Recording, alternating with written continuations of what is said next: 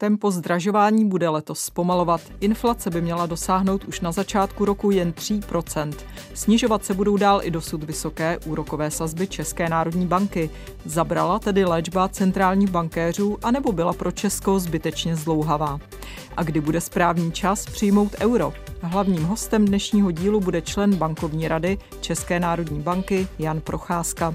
Příjemný poslech přeje Jana Klímová. Peníze a vliv.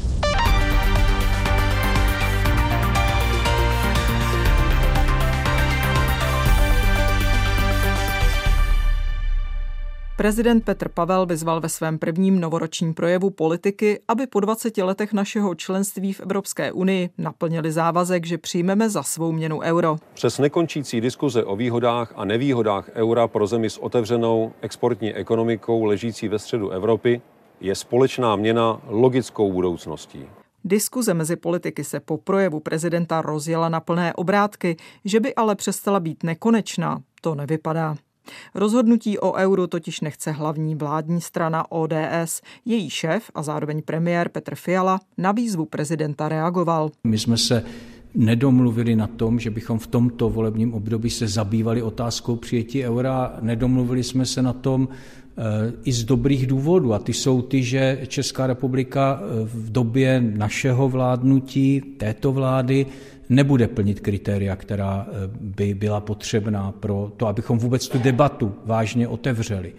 Takže eh, já se do toho nebudu pouštět, eh, respektuji programové prohlášení vlády. Euro nechce teď řešit ani ministr financí z ODS Zbyněk Staňura. Já občas zlobím své kolegy, kteří říkají, pojďme zrychlit, já říkám, no než musíme plnit ta kritéria. To jako kdyby vám bylo 12 let a přišel jste si pro řidičský průkaz, tak co vám řeknou? No až ti bude 17, tak přijď a můžeš dělat ty zkoušky. Takže až budeme plnit mástřská kritéria, tak se o tom bavit budeme. Podobně opatrní jsou i lidovci. Zbytek vládní koalice Euro chce, například podle místo předsedy starostů Lukáše Vlčka, není na co čekat. Stejně to vidí TOP 09 a Piráti. Odpověď na otázku, jestli je nebo není euro pro Česko výhodnější než koruna, asi nikdy nebude jednoznačná. Ani na to, kdy je ten nejlepší čas. Podle exministra financí, ekonoma a rektora Vysoké školy Škoda Auto Pavla Mertlíka je důležité si prostě říct, jestli euro chceme nebo ne. Je to především politické rozhodnutí, ale samozřejmě jako každé hospodářsko-politické rozhodnutí má svoje ekonomické náklady a to v každém případě, ať se rozhodneme euro mít, anebo se rozhodneme ji nemít, vždy nás to něco stojí a to bychom měli komparovat. Nicméně, když se na to podívám ze svého pohledu, tak já jsem přesvědčen, že ty výhody převažují a že jsme euro už dávno mít měli. To si myslí i lobista za euro Svazu průmyslu a obchodu, největší zaměstnavatelské organizace u nás, podnikatel a mimochodem i člen výkonné rady ODS Pavel Drobil. Firmy podle něj roky zbytečně tratí peníze na kurzových rozdílech. Platíme náklady za to, že si tady hrajeme na, na nějakou národní měnu, která se stala už podle mého názoru spíš fetišem. Bývalý guvernér České národní banky Miroslav Singer naopak upozorňuje na výhody české koruny, kdy úpravy kurzů vůči cizím měnám jsou důležitým nástrojem, jak se dá tuzemská ekonomika chránit před nárazy asi jako když se jede po hrbolaté cestě. Proměnlivý svět je trošku podobný hrubý, blbý cestě. Na hrubý, blbý cestě je lepší mít na autě tlumiče, než na ní jet na motokáře. A kurz je tlumič, který volně a pružně svazuje tu vnitřní ekonomiku. V smyslu v tom období velkých změn, dramatických eskalací, dramatických nárazů na cestě je prostě lepší mít větší tlumič než žádný. Peníze a vliv. Úpravou kurzu a také základních úrokových sazeb má Česká národní banka hlídat hlavně cenovou stabilitu. To znamená, abychom neměli moc vysokou inflaci, udržovat by se měla kolem 2%. To se ale v posledních dvou letech i přes použití obou nástrojů nedařilo. Inflace byla v průměru 15 a skoro 11%. Co bude dál a pomohlo by nám euro nebo ne? Otázky pro Jana Procházku, člena bankovní rady České národní banky. Dobrý den. Dobrý den. Loni na podzim jste řekl, že v období leden, únor, březen letošního roku tedy budeme v našem středoevropském prostoru premianty v inflaci. Co to znamená premianty? Protože zatím poslední čísla za listopad ukázala, že máme vůbec nejvyšší míru inflace v celé Evropské unii. Tak předpokládám, že tomu tak opravdu bude. Premianty v naší oblasti znamená, že budeme vykazovat výrazně lepší čísla než naši kolegové, to znamená Poláci, Maďaři a z eh, největší pravděpodobností i než Slováci. Tak ale ti mají teď výrazně horší čísla než my, tak jestli to tak znamená být premiantem. Říkal a... jsem premianty v naší oblasti. Hmm. Pořád eh, finanční analytici a vůbec finanční trhy nás berou jako určitou oblast, jako střední Evropu. Dívají se na nás jako na země, které mají vlastní měnu, takže česká koruna, forint a polský zlotý jsou pro ně samozřejmě nějaké mezníky. A jestliže my čekáme inflaci někde kolem 3% a Poláci a Maďaři čekají kolem 5,5 až 6%, tak samozřejmě to znamená, že budeme premianty, že budeme dokaz- vykazovat mnohem lepší čísla než tady tyto země. A to takže, samozřejmě... takže leden, únor, březen odhadujete inflaci kolem 3% už? V našich odhadech se to tak opravdu pohybuje, ta čísla. Vždycky je tam prvek nejistoty, ale opravdu ten efekt, který vlastně teď dochází, na kterém jste se možná i trošku z toho se ho dotkla v té první otázce, to znamená, proč jsme nejhorší v listopadu.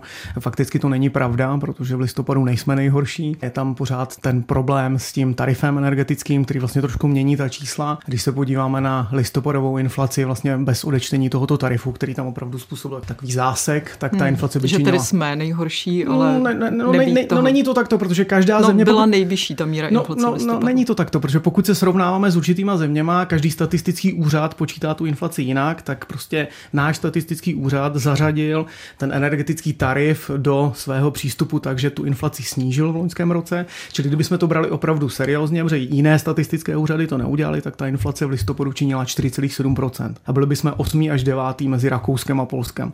A to je samozřejmě úplně jiné číslo, to je reálné číslo. On ten důvod, proč ta inflace bude klesat třeba k těm 3%, pokud to tak bude, je určitě v tom, že je to meziroční srovnání, kdy loni v tomto období jsme naopak měli obrovské růsty, loni v lednu, že jo, 17%.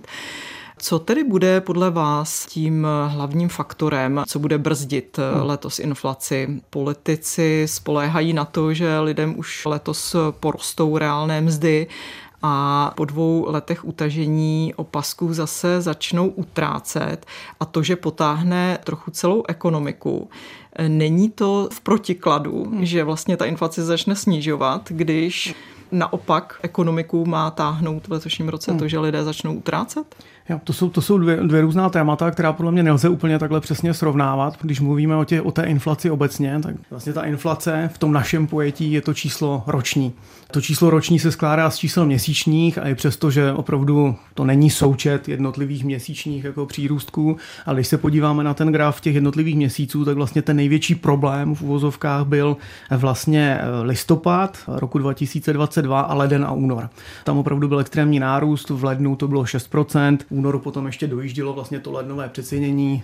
Vzpomeňme si, že tam tehdy začalo opravdu fungovat i stropy, které zavedli politici, ale začaly fungovat nové ceníky pro spotřebitele, čili tam ten obrovský inflační nárůst byl zejména leden únor, ale ty další čísla už jsou 0,6, 0,1, minus 0,2 a ta inflační nálož se opravdu výrazně zmenšovala a my teď nepotřebujeme vlastně bojovat s tím, abychom nějakým způsobem ještě snižovali, abychom dostávali tady další takové dobré měsíce, ale ten, ten problém je v tom, že my se potřebujeme dostat do toho, abychom tu křivku vyrovnali a jelikož z té křivky vypadne ten problémový leden, kde bylo teda ten nárůst 6%, tak se dostáváme k tomu, že ta inflace opravdu spadne někam a teď nechci předjímat, někam bude začínat s největší pravděpodobností trojkou.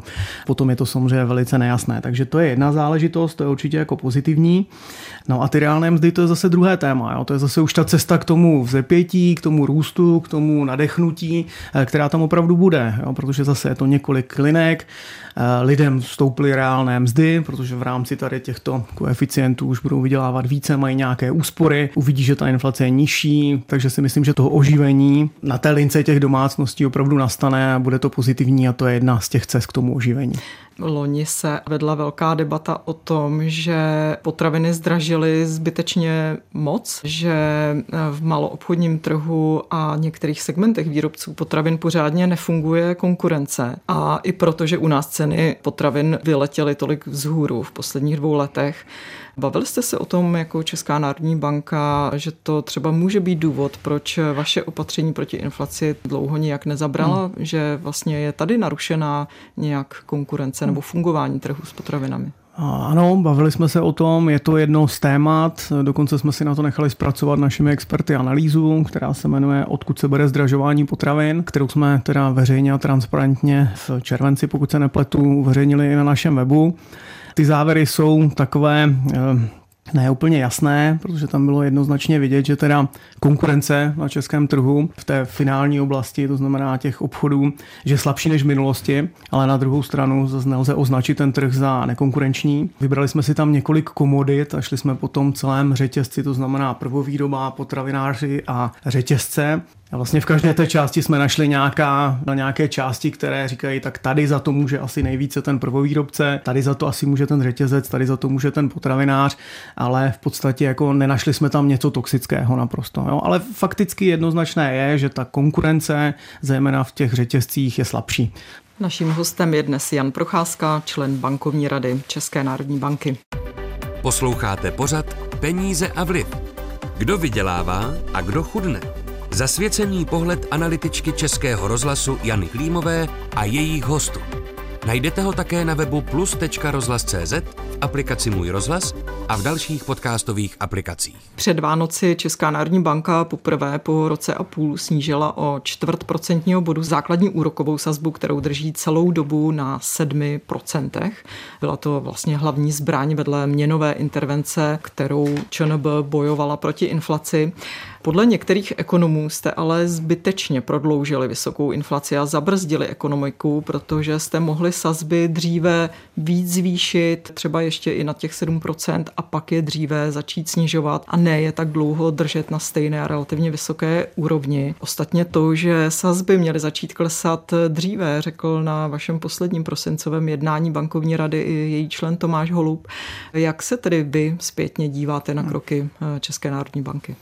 Samozřejmě je to velká debata, nejenom v České národní bance, ale obecně i s veřejností, jaký přístup byl správný, nebo ještě je správný.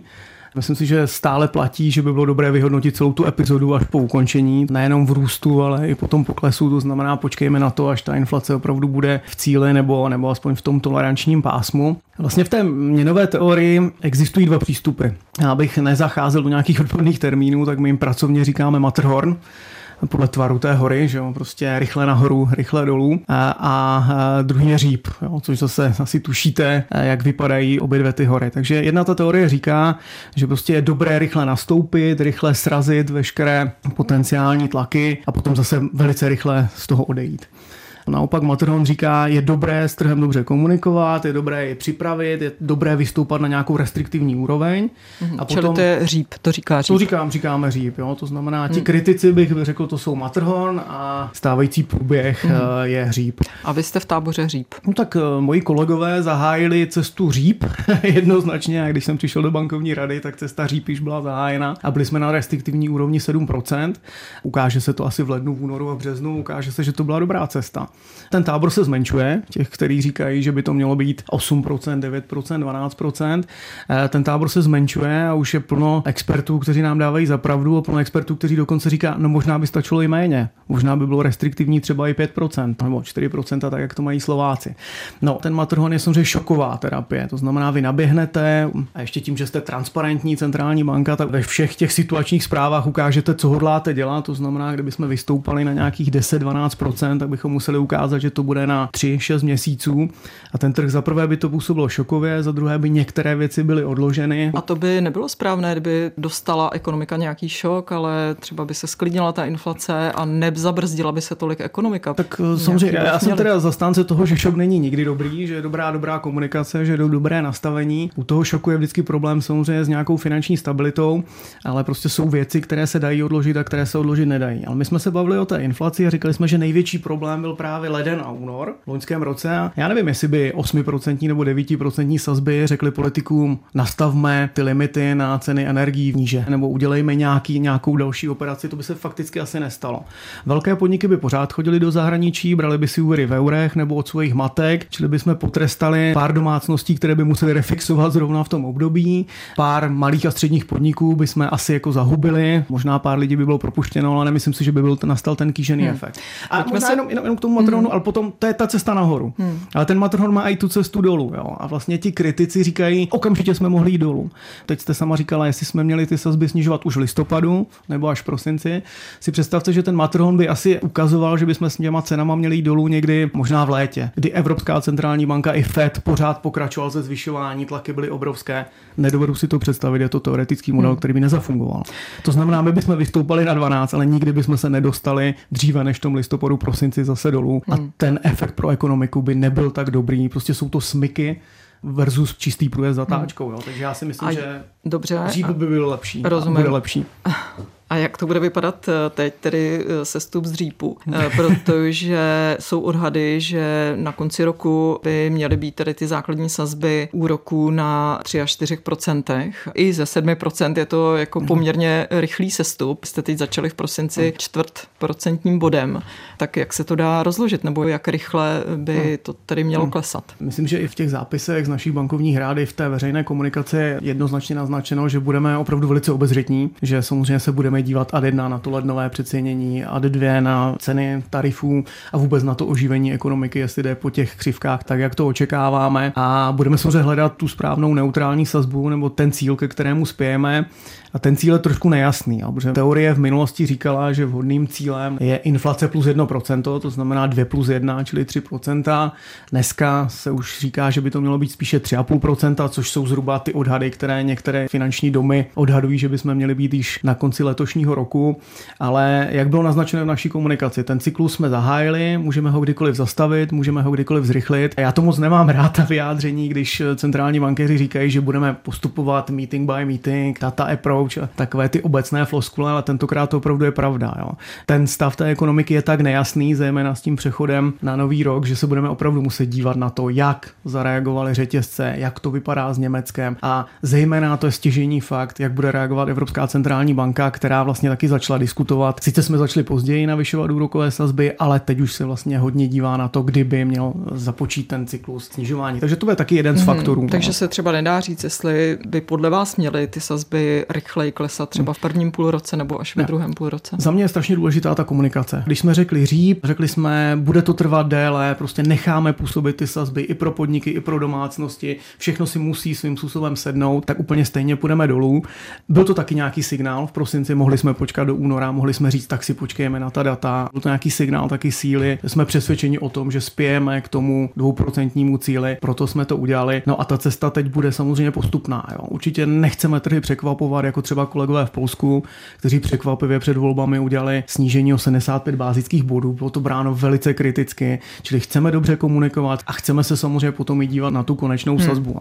Takže já, já se domnívám, že ty trhy nejsou úplně, úplně mimo, že to není nějaký nesmysl, že bychom tam nemohli být, ale my vydáváme ten model a říkáme, kde zhruba by ty sazby měly být. Tak bankovní rada se vyjádřila, že si myslí, že spíš ta eh, křivka bude výše než ta, kterou nám připravil vlastně náš aparát, který říká, že by měla být níže, rychleji. Mm-hmm. Čili spíš pomalej. Neříkám, Bude že pomalej, ale prostě velice obezřetně. Hmm. Pozitivní na tom vysokém 7% hmm. úroku České národní banky bylo, že středatelům komerční banky eh, zvýšily hmm. úroky na spořících účtech, takže lidé mohli alespoň tady se chránit alespoň trochu před inflací. Co se ale ukázalo teď, ve ministerstvo financí zveřejnilo číslo, že šest největších bank odvedlo pouze 700 milionů korun na daní z mimořádných příjmů, kterým chtěla vláda právě jim odčerpat zisky, které měly banky z té vaší vysoké sazby. Jak se díváte na to číslo? Protože ten předpoklad byl, že to třeba bude 35 miliard a oni nakonec odvedli 700 milionů korun. Byl to úplný úlet, že vláda očekávala tolik, nebo hmm. banky se dokázaly zařídit řídit. Rozumím, tak eh, vůbec, že ty terminované vklady eh, nesly tak vysoké úroky, jak jste naznačovala, byl taky důvodem toho řípu, že při Materhornu by se toto nestalo nikdy. Při Materhornu není čas na navýšení úrokových sazeb pro domácnosti, tam určité zpomalení vždycky. My jsme samozřejmě jako centrální banka vůči tomu Winfall byli vždycky takový velice zdrženliví, protože prostě naším hlavním zájmem je samozřejmě silný, odolný a robustní finanční sektor, dobře kapitálově vybaven. Takže pro nás to bylo vždycky takové složité téma. Co si uvědomuji, naše výpočty vždycky říkají, že ten výnos bude někde kolem jednotek miliard.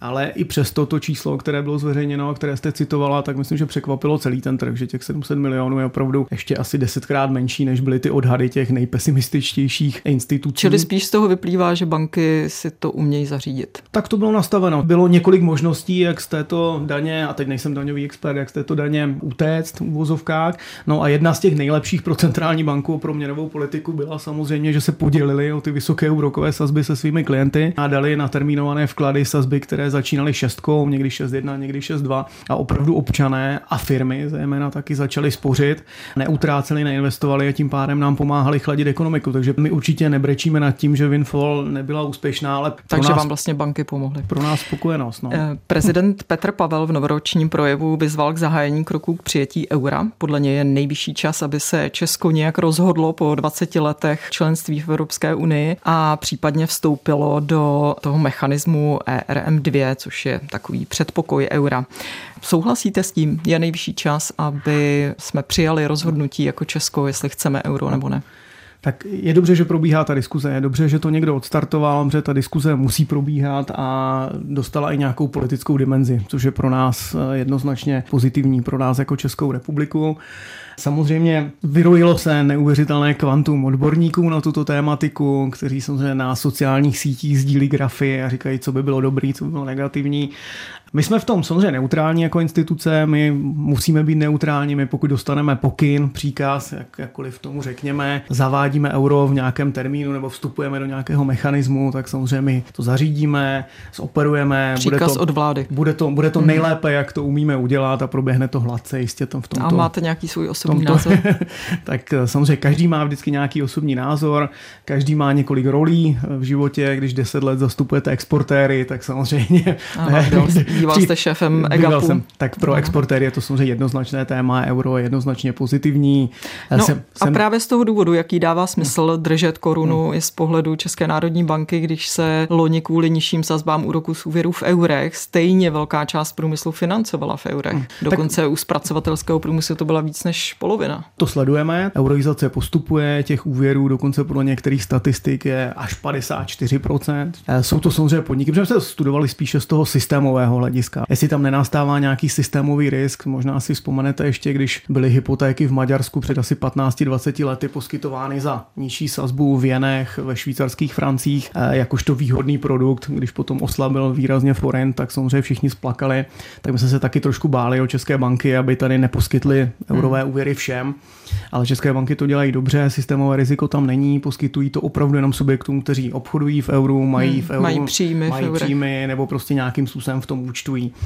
Určitě velké téma je teď vedení účetnictví v eurech, téma je digitální euro. To všechno naznačuje, že stejně na to euro přicházíme, čili eh, Postupně. jaký je váš názor? Měli tak, bychom se rozhodnout, tak, že chceme euro? Tak zase, eh, nechci rozdělovat tu roli. Jo? My jako Česká národní banka jsme zpracovali analýzu sladěnosti, což je asi jediný neutrální dokument, který říká výhody, nevýhody a neutrální, neutrální postoje. Já jsem měl pocit, že když ta debata probíhala, že, ta, že to byl nejstahovanější dokument z našeho webu, tak jsem se včera dotazoval našich eh, datových analytiků, jako jestli naše webová stránka není v ohrožení nějakým, nějakým terčem extrémních stahovačů a tu analýzu sladěnosti si zatím stáhlo 412 lidí. Takže bohužel zatím stále probíhají ty argumenty, které jsou prostě kdo byl pro euro vždycky, tak prostě ho bude podporovat, hmm. kdo byl vždycky proti, tak bude proti němu. Já hodnotím pozitivně, že, to je, že ta politická rovina se nějakým způsobem vydala vpřed, protože to euro je extrémně nepopulární v České republice. Podle všech průzkumů, některé říkají 22% lidí jenom chce, některé říkají 45%. Jo. Tak lidé tady poslouchali posledních 10 let, je to, že je to hrůza. Přitom Ale jsme, jsme řekně... malé otevřené ekonomice, prostě jsme zaměřeni na export, jo, takže to samozřejmě určitý vliv to má, ale je to pořád jenom měna. Jo, hmm. Má to výhody, nevýhody, je to popsáno, politici se můžou správně rozhodnout, ale já se trošku obávám, že pro ně vždycky bude hrát to Vox Populi prostě velikou roli, že se budou pořád dívat na to, jestli to lidi chcou nebo nechcou nebo chtějí nebo nechtějí, pardon, a podle toho se budou rozhodovat. A to je škoda. Jo? Takže já jsem rád, že Česká národní banka do toho dala ten impuls. Každý rok zpracováváme analýzu sladěnosti. Maastrichtská kritéria budou z největší pravděpodobností plněná a posuneme se někam dál. Podíval bych se na to čistě z té strany České národní banky. Máme opravdu velkou obavu o dvě témata, zejména ten systém ERM2 a zejména teda bankovní unie. To je prostě velké téma, protože poslední vstupující dvě země byly, i přesto, že to nikde není v žádných smlouvách, byly nuceny, jedna chtěla, jedna byla nucena vstoupit do bankovní unie, což pro Českou republiku prostě není výhodné. Jo, to jako, A proč? No, protože české banky, jak jsem říkal, jsou robustní, kapitálově vybavený eh, systém, zatímco ne všechny země jsou v této ve stejné kondici a pak bychom se museli podílet na stejném systému. Když byl covid, byli jsme schopni říct českým bankám, nevyplácejte matkám dividendy, jo, byli jsme schopni dělat makroobezřetnostní opatření, která bychom v této fázi dělat nemohli. A pořád k té ekonomice, malé otevřené ekonomice, ten bankovní sektor jako jeden z těch driverů růstu eh, je. Takže to je jedno velké téma. No a držení měny v nějakém koridoru, které se sice definuje jako 15%, to je krásné, ale vlastně to... To je ten systém ERM2. Ale to jsou definice z roku 92, 94. V podstatě ten systém dneska se definuje už jako 2,25%. A držet korunu v tomto úzkém pásmu nějakou dobu, dva roky možná fajn, ale jako jenom vstoupit někam a držet to třeba pět let, šest let, sedm let, tak pro nás je to opravdu jako velmi velké složité téma. A poslední, jenom ten fiskál. To je všechny ta maastrichtská kritéria musí být plněna dlouhodobě a udržitelně. A to se trošku obávám, že taky ještě fiskál tam nejsme. musíte stav veřejných financí. Tak, přesně. Děkuji za rozhovor. Díky moc za pozvání. To byl Jan Procházka z České národní banky. Z dnešního dílu je to vše. Další příjemné chvíle s Českým rozhlasem Plus přeje Jana Klímová.